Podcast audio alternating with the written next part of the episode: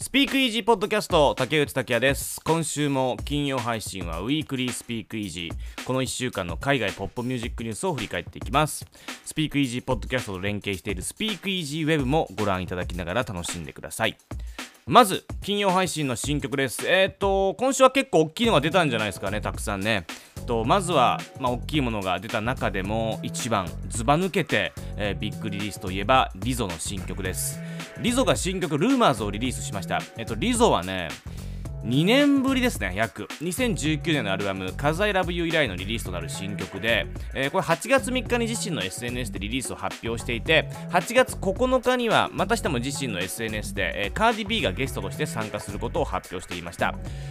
リゾというと結構いろいろ話題を振りまいてますし、スターなのであんまりその新曲が出てない感っていうのはないんですけど、2年ぶりなんですよね。グラミーとか結構ね、取ったアルバム以来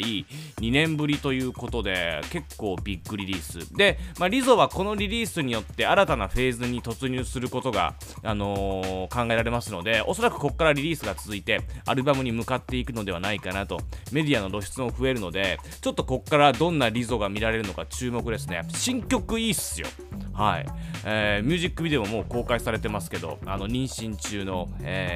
カーディ B が、お腹を出した、でリゾはあれエジプトかな、なんかそういう古代文明的な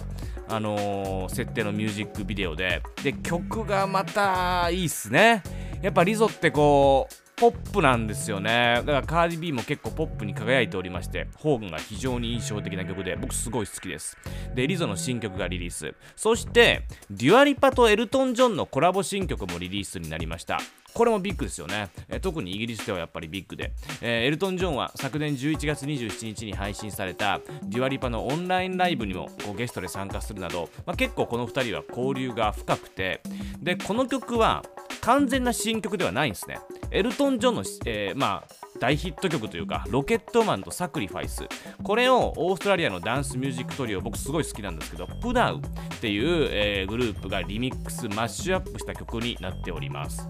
あとはですね、そうだ、エルトン・ジョンはそう今週 BTS のパーミッションというダンスに合わせて歌う動画を公開していたりとか、エルトン・ジョンはね結構若手アーティストフックアップというか、若手アーティストとなんかこう絡むことがすごい好きなんですよね。リナ・サワヤマをこうピックアップ、いち早くピックアップしたりしたいのもこのエルトン・ジョンですし、だからねちょっといい感じなんですよね。はい、あとはジョエル・コリーがジャックス・ジョーンズ、そしてチャーリー XCX スイーティーを迎えた新曲をリリースしたり、あとウィズキッドがジャスティン・ビーバーを迎えた、リミックスバージョンをね、過去の曲のリミックスバージョンをリリースしたりと、あと注目なのは僕もあんま詳しくなくて水曜日にちょっとね調べたニューエピソードやろうと思ってるんですけど、ピンク・パンサレスというイギリスの TikTok から有名になったシンガー、そこまで世界的に名前が知られてるとは思わないんですが、特に日本では無名だと思うんですけど、このピンク・パンサレスの新曲が Spotify のニューミュージックフライデーでは結構上位に、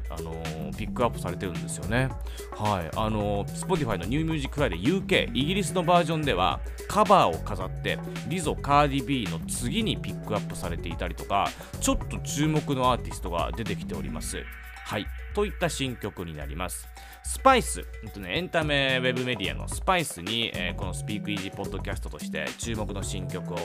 ピックアップしたものをね、寄稿しておりますので、土曜日にね毎週土曜日夕方6時に毎週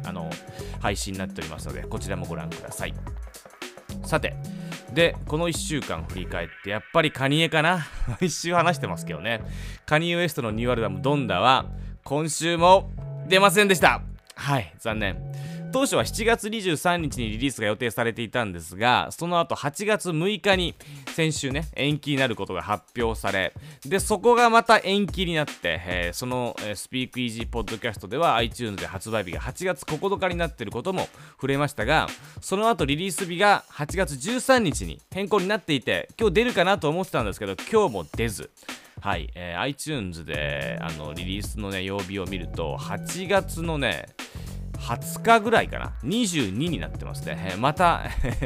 2週間伸びたということになっております。はい、ただね、リリースはないんですけども、今週もカニエは、存在がエンターテインメントというか、いろんなニュースを振りまいています。まず先週のこのスピークイージーポッドキャストでもお話ししました Apple Music でのリスニングパーティーは500万人を超える視聴者を記録して、 Apple Music のライブストリーミングとしては過去最高を記録しています。すごいよね。で、1度目のリスニングパーティーの後に会場であるメルセデスベンツスタジアムにとどまり、ここでアルバムを完成させるとスタジアム内に居住スペースとレコーディングスタジオを作って制作を続けたカニエですが、その後別のスタジアムに移動した可能性も報道されています。なぜスタジアムにとどまって作るのかっていうのは、そのリスニングパーティーでメルセデスベンツスタジアムですごいインスピレーションを受けたってことだったっていうことなんですよね。そこからなぜ他のスタジアムに移るのかっていう疑問はやっぱり一般人である私からするとね、湧いてくるんですけど、報道によるとスタジアムでの音っていうのをね確認してるって報道ありますね。スタジアムでどう響くのか、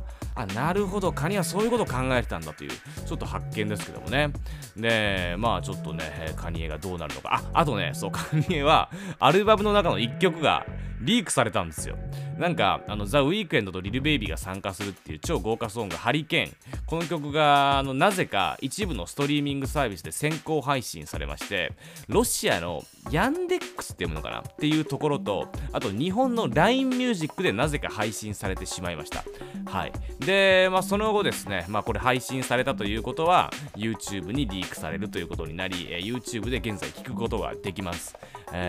っと謎のね LINE ミュージックでの先行配信っていうのもちょっと面白かったですけどもね、リリースがなくても話題を振りまき続く男、果たしてリリースはいつになるのでしょうか。さて、でカニエ・ウエストの新曲も、ニューアルバムを楽しみにしながら、今週ちょっと注目すべきは MTV Video Music Awards ですかね。これノミネーションが発表になりました。これ MTV VMAs、ビデオミュージックアワードを略して VMAs と言いますが、 MTV が主催するミュージックビデオの祭典で、アメリカを代表するアワードかつ世界最大の音楽イベントの一つです。今年は9月12日に開催されるんですけれど、今回のノミネートではジャスティン・ビーバーが7部門で最多、それをミーガン・ジ・スタリオンが6部門で追い、ビリー・アイリッシュ、BTS、ドージャ・キャット、ドレイク、ギベオン、リルナズ、オリビア・ロドリゴなどが5部門で追っかけるという感じになっております。という感じですかね。今週はそんな感じで、他にもショートニュースで言うと、アリアナ・グランデがゲームフォートナイトとコラボした、ライブを行ったりとか、先週も言いましたけどね、もう YouTube にこれアップされてますので見てみてください。ビヨンセが新曲がリリースされるかもとほのめかしていたり、ビリー・アイリッシュの、セカンドアルバムハピアーザン・エバーは初登場で1位に輝いたんですけれども、ビリー・アイリッシュがこのアルバムをパフォーマンスするオリジナル作品をディズニープラスで配信するということを発表して、ビリー・アイリッシュがディズニーのアニメーション化されるっていうニュースもあったりしました。いろいろと今日お話ししたリンクなどはスピークイージーウェブの方に載せておりますので、そちらをご覧ください。スピークイージーポッドキャスト、竹内拓也でした。